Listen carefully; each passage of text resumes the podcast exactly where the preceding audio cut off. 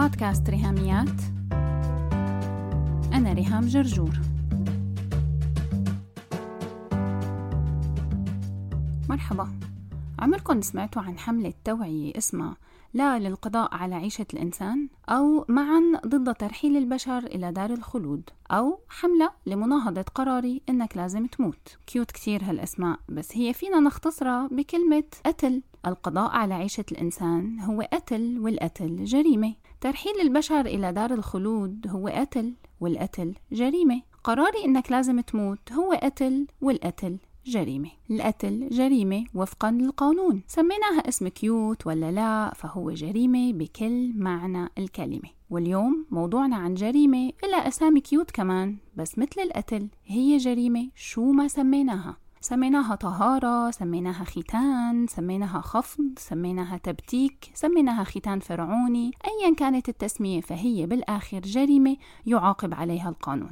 من ست شهور لما طلبت موعد من الدكتور نادر الليني حتى سجل معه لقاء لبودكاست ريهاميات، اقترحت عليه كذا موضوع في صلب اختصاصاته المتعددة، لكنه فاجأني مفاجأتين. أول مفاجأة أنه هو مؤخرا قرر الامتناع تماما عن أي لقاءات مع المحطات التلفزيونية والإذاعية، فأنا انصدمت. بس هو قال أنه مستعد يعمل استثناء لبودكاست ريهاميات لأنه مؤمن برسالة البودكاست وهدفه ومنبره لإحداث تغيير حقيقي. وأنا طبعا ما فيني أوصف فرحتي يلي ما كملت، لأنه فرقع لي المفاجأة الثانية باختياره لموضوع ختان الإناث.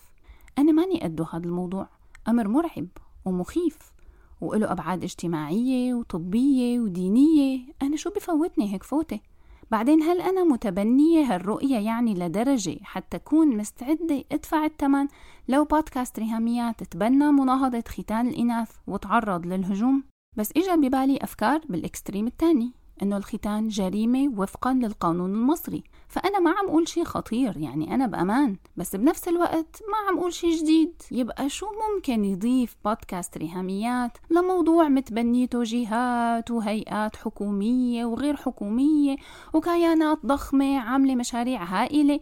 بطلع مين أنا قدامهم؟ وبوسط حيرتي هاي وتذبذبي ما بين هدول الإكستريمين، أخذت الموعد من الدكتور نادر أني سجل معه على هامش مؤتمر من المؤتمرات التدريبية يلي بنظمها. وهون لازم أشكر الأستاذ جمال المطيعي مدير المكان يلي استضاف المؤتمر. الأستاذ جمال لما قلت له أني محتاجة مكتب مناسب لإجراء المقابلة ما تأخر أبدا، وفعلا أتاح لنا ظروف التسجيل، وأنا قررت أني ريثما يجي موعد المقابلة رح أقعد أذاكر بقى. وانطلقت من حقيقة أنه ختان الإناث يعتبر جريمة وفقا للقانون المصري من سنة ألفين وثمانية، لكن أثناء ما كنت عم أبحث وأقرأ ودور على معلومات وشوف المشاريع لتعديل نص المادة مئتين واثنين وأربعين من قانون العقوبات، وقعت بإيدي لينكات ومقالات رهيبة، شي إحصائيات، شي تقارير طبية، شي شرح تفصيلي لبشاعة هالجريمة وآثارها المدمرة، شي شهادات لضحايا الختان وقصص بتشيب شعر الرأس. إنه مو طبيعي ولا منطقي يكون في قانون ينص على إنه ممارسة ما هي جريمة، ورغم هيك بتلاقينا بعد إحدى عشرة سنة لسه هالممارسة مستمرة، ولساتنا محتاجين نعمل عنا حملات توعية من كل المنابر المتاحة، تربية بالبيت، تعليم بالمدارس، تثقيف مجتمعي، توعية صحية. وأدركت ساعتها أهمية منبر السوشيال ميديا ومدى الاحتياج للتوعية أكتر وأكتر في سبيل الوقف التام لجريمة ختان الإناث.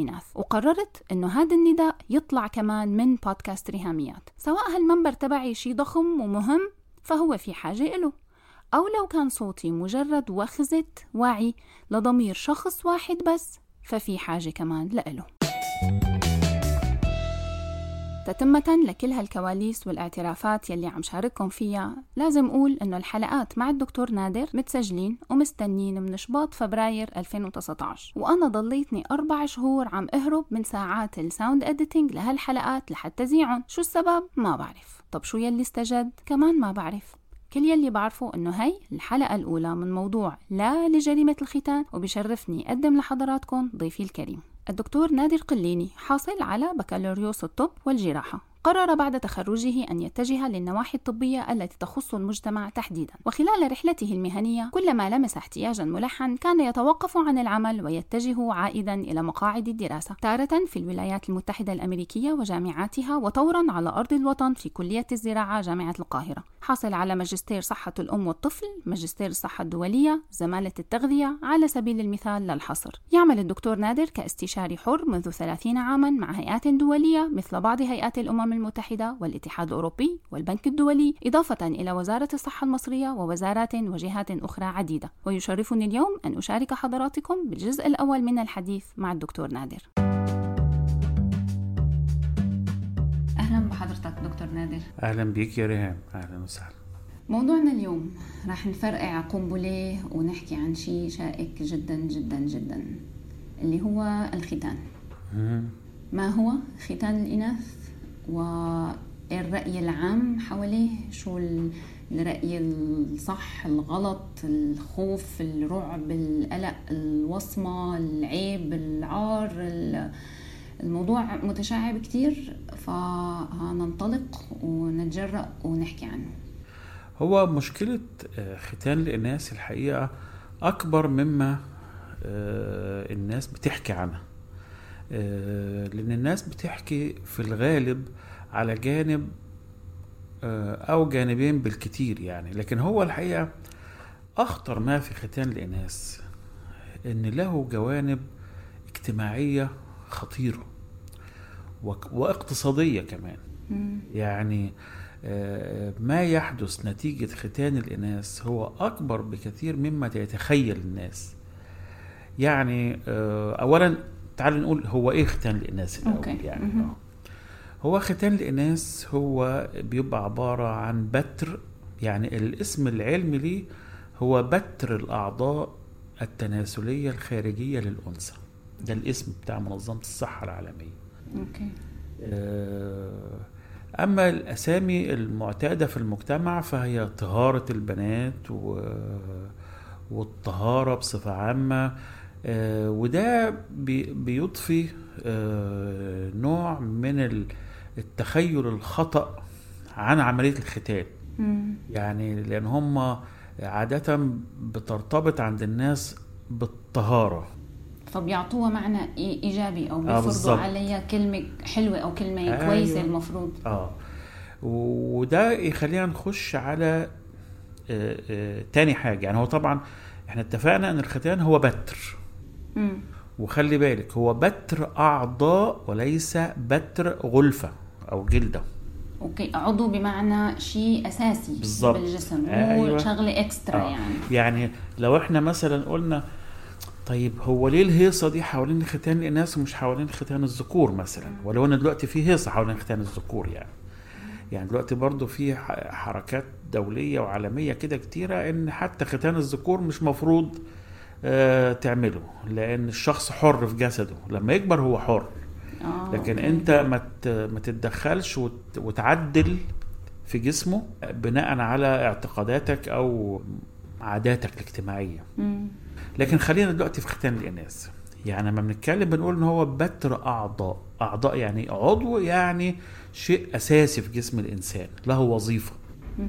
وانت عارفة طبعا احنا في الطب عندنا العلوم الطبية الأساسية التشريح وعلم وظائف الأعضاء، ودولا مرتبطين جدا بالختان بقى، لأن هذا عضو فهو مم. جزء من التشريح بتاع الإنسان الأساسي، وله وظائف مذكورة بالتفصيل في علم وظائف الأعضاء.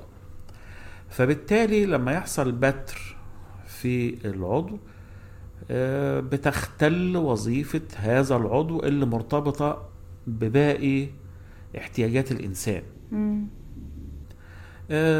وهذا القطع أو البتر له درجات، عشان كده منظمة الصحة العالمية قسمت الختان لثلاث أنواع.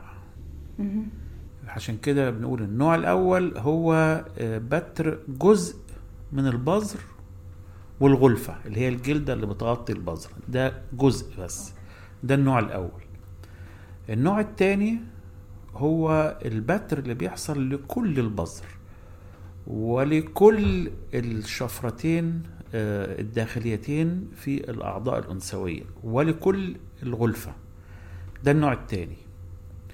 النوع الثالث بقى في بتر لكل الأجزاء بتاعة النوع الثاني زائد كمان الشفرتين الكبرتين، يعني هو بيقطع كل الأعضاء التناسلية الخارجية بتاعة الأنثى وتتخيط ويتساب فتحة صغيرة للبول والدم بتاع الدورة مع بعض، وده بنسميه ليه كذا اسم النوع الثالث. والنوع الثالث ده بالمناسبة قليل في مصر، يعني مش هو السائد. يعني السائد عندنا النوع الأول وكمان النوع الثاني يليه، لكن النوع الثالث ده اللي هو بنسميه النوع الفرعوني أو السوداني. يعني السودانيين يقولوا ده فرعوني والمصريين يقولوا ده سوداني، يعني كل واحد بيتبرى منه. ف ده شكل الموضوع، ده الموضوع اللي بنتكلم عليه هو أوكي. ده انا معلش رح استأذن حضرتك باستيضاح الكلمات تقيلة تقيلة على أدنينا، يعني صحيح. كإناث، يعني انا قاعدة مع حضرتك انا بسن اولادك، لكن بنفس الوقت في عدم راحة لما الواحد يسمع هاي المصطلحات. يعني انا يمكن اكون غير قادرة اني اعيدها حتى، بس هاي مصطلحات علمية. تمام، احنا بنتكلم بمصطلح علمي بيدرسوه بكل جامعات الطب بالوطن العربي وحول العالم. يعني يمكن في كتير نساء ما بيعرفوا تكوينهم الجسماني، في كتير ضبابية وعيب و... يعني مم. أي حدا عم يسمعني ما أنا مرتاح، آه أنا رح عم قلكم إنه أنا كمان ما أنا مرتاحة، لأنه لأنه الموضوع صعب، لكن ما بينفع نخليه متكتم عليه، نخليه بالسر، نخليه عرضة للكلام الشعبي، كلام الشارع، المصطلحات الغير دقيقة. الختان يصنف جريمة. صحيح صحيح. فنحن حاليا الدكتور نادر حضرتك عم تحكي كلام علمي، فأي حدا حابب يرجع على هذا الكلام فيه يرجع ويدور ويسأل ناس تانيين ويوثق ويدعم كلام حضرتك. تمام صح. بس حبيت أقول هالملاحظة ونكمل بعد الثلاث أنواع اللي حضرتك ذكرتهم، ثلاث درجات فظاعة الجريمة، صح؟ آه درجات بتر. يعني إحنا كان الأول آه المسمى الأولاني كان ختان الإناث، لكن لقينا حتى إن كلمة ختان الإناث دي ممكن تدي انطباع خطأ عن العملية، مم. فعشان كده آه سمي بعد كده بتر الأعضاء التناسلية، لأنه كلمة بتر بتخوف قطعا بالزبط. يعني ولا حتى استئصال استئصال للزائدة الدودية بالزبط. بيبقى ده أيوة. هذا بتر قطعا، مثل الغرغرينة واحد يقطعوا له رجله أيوة. بيبقى مشلول. هو الفكرة في التسميات العلمية، أهم حاجة في التسميات العلمية أنها تعبر عن الحقيقة. مم. يعني ما ينفعش أن أنا أقول مثلا ختان الذكور وختان الإناث زي ما احنا بنقول مثلا، لا، الطبيعة بتختلف. فعشان كده الأدق هو كلمة بتر الأعضاء التناسلية الخارجية للأنثى، وهي الدرجات اللي احنا اتكلمنا عليها، الثلاث درجات اللي حكينا عليهم. هو السؤال الأهم بقى هو ليه ليه بعض المجتمعات بدأت وتمارس وما زالت تمارس عملية البتر دي؟ حابين تسمعوا حلقات بودكاست ريهاميات بدون انترنت بمجرد انه معكم موبايل وسماعات؟ وين ما كنتوا، سواء بالبيت او سايقين او رايحين على الجامعه، على الشغل، راكبين مواصلات او بالجيم، او عم تعملوا اي شيء تاني، عندي خبريه وطلب. الخبريه هي انه لو معكم موبايلات اندرويد فيكم تلاقوا بودكاست ريهاميات على ابلكيشن انغامي، واللي معه ايفون رح يلاقيه على الايكن الموف تبع ابل بودكاستس. الطلب انكم على تطبيق انغامي تعملوا لايك للبودكاست ولوف لهالحلقه وكل الحلقات التانية اكيد او على الايفون تشتركوا بالبودكاست، تعملوا سبسكرايب وريتنج، تختاروا كم نجمه من الخمس نجوم بتحبوا تعطوا بودكاست ريهاميات، خمس نجوم. السبسكرايب والريتنج ما بياخد منكم غير ثانيتين، ولو معكم نص دقيقه ممكن تكتبوا ريفيو، انا كتير بحب اعرف رايكم بالبودكاست وبالحلقات. وشكرا مقدما لدعمكم وتشجيعكم ومساعدتكم انه البودكاست ينتشر من خلال هالطريقه البسيطه، انه تعملوا سبسكرايب وريتنج، واكيد لو كتبتوا ريفيو انا رح اكون متحمسه كتير اني اقرا كل الريفيوز. وخلونا هلا نرجع نكمل حلقتنا مع بعض. هو ده السؤال الاهم الحقيقه. آه هو في اربع اسباب رئيسيه لدى المجتمعات، مش أسباب علمية طبعا، أنا بتكلم من وجهة نظر المجتمع اللي بيمارس هذه العادة. في أربع أسباب. أول سبب فيهم هو الأكثر شهرة والأكثر انتشارا في المجتمعات، اللي هو إن هذا البتر يحافظ على البنت عفيفة. أه وجهة نظرهم هي إن القطع اللي بيحصل أو البتر اللي بيتعمل ده أه بيهبط من الرغبة الجنسية لدى الأنثى. ده ده الهدف الرئيسي من العملية. أه ولما نيجي نحلل الهدف ده، لأنه أكبر هدف لعملية البتر هو في حد ذاته هدف نبيل بالنسبة للمجتمع. يعني هو مش قاصد حاجة وحشة، هو قاصد يحافظ على عفة البنت، فهو هدف نبيل، هدف جيد، بس اختاروا طريقة غلط. يعني بس هل آه هو هل هذا البتر يؤدي يصل بنا إلى تحقيق هذا الهدف؟ يعني أولا عم نغلط، تانيا ما عم نوصل للهدف. ده العكس صحيح بقى. مم. بس عشان نفهم الحكاية دي نتكلم عن آلية الرغبة الجنسية. مم. هو هو قاصد انه يهبط الرغبة الجنسية. طب تعالى الأول علميا كده نشوف آلية الرغبة الجنسية في الإنسان ازاي بتبتدي وموجودة فين وبتاع. فهو حكاية الرغبة الجنسية دي آليتها ان احنا الطفل في وهو في مرحلة الطفولة قبل سن المراهقة في غدد واحدة في المخ وفي واحدة في الصدر مثلا، لكن هي الغدد دي هدفها هو تعطيل الوظائف الجنسية. دولا شغلهم الأساسي هو تعطيل الوظائف الجنسية في فترة الطفولة. م. اللي بيحصل ايه بقى؟ ان في بداية سن المراهقة اللي هو بيختلف ما بين الولد والبنت، وبيختلف من شخص لشخص، وبيختلف من مجتمع لمجتمع، لكن عادة هو ما بين تسعة وتلتاشر تقريبا يعني. م-م. ودلوقتي نزل تاني شوية تاني يعني في آه يعني دلوقتي ابتدينا نتكلم ممكن من سن سبعة تمانية مثلا. فايه اللي بيحصل فترة المراهقة دي؟ تحت ظروف لا نعلمها لحد النهاردة يحدث نشاط جديد في غدة في الغدة النخامية. الغدة النخامية دي غدة كده ايه، نقدر نقول قد حباية الفول المدمس كده اه بالظبط، في قاع المخ، يعني المخ فوق وهي تحت خالص كده اهو، في حفرة كده يعني الجمجمة العظمية في القاع بتاعها في زي حفرة كده داخله فيها الغده النخاميه دي عند بدايه النخاع الشوكي وال... اه بس منفصله عن الاستثائيه، بس هي بعيده عنها شويه يعني. آه. لكن هي الغده دي غده مهمه جدا، بتسمى الغده السياديه، بتعمل هارموني في الجسم كله، البص. اه فاللي بيحصل فتره المراهقه ايه؟ ان الغده دي بيحدث فيها نشاط جديد ما حصلش قبل كده، ان هي بتبتدي تطلع هرمونات معينة ما كانتش بتطلع قبل كده. مم.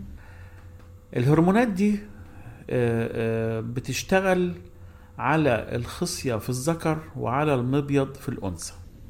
الهرمونات دي بتعمل ايه في الأنثى؟ مثلا تخلي المبيض يبتدي كمان يعمل حاجتين تحت تأثير الهرمونات الجديدة دي اللي طالعة من الغدة النخامية. مم.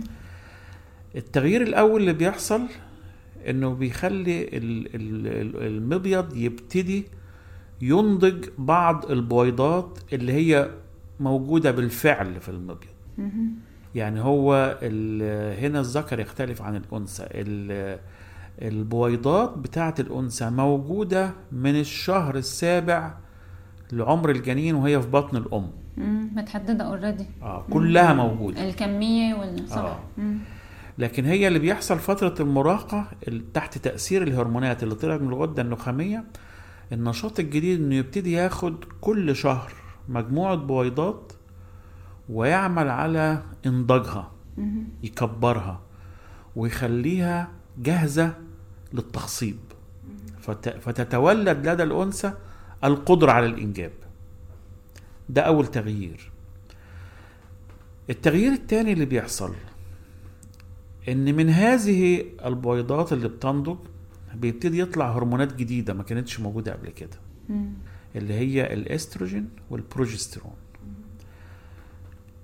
ايه اللي بيحصل بقى؟ الجسم كله بيحصل فيه تغيير تحت تأثير الهرمونين الجداد دول اللي بيطلعوا من المبيض.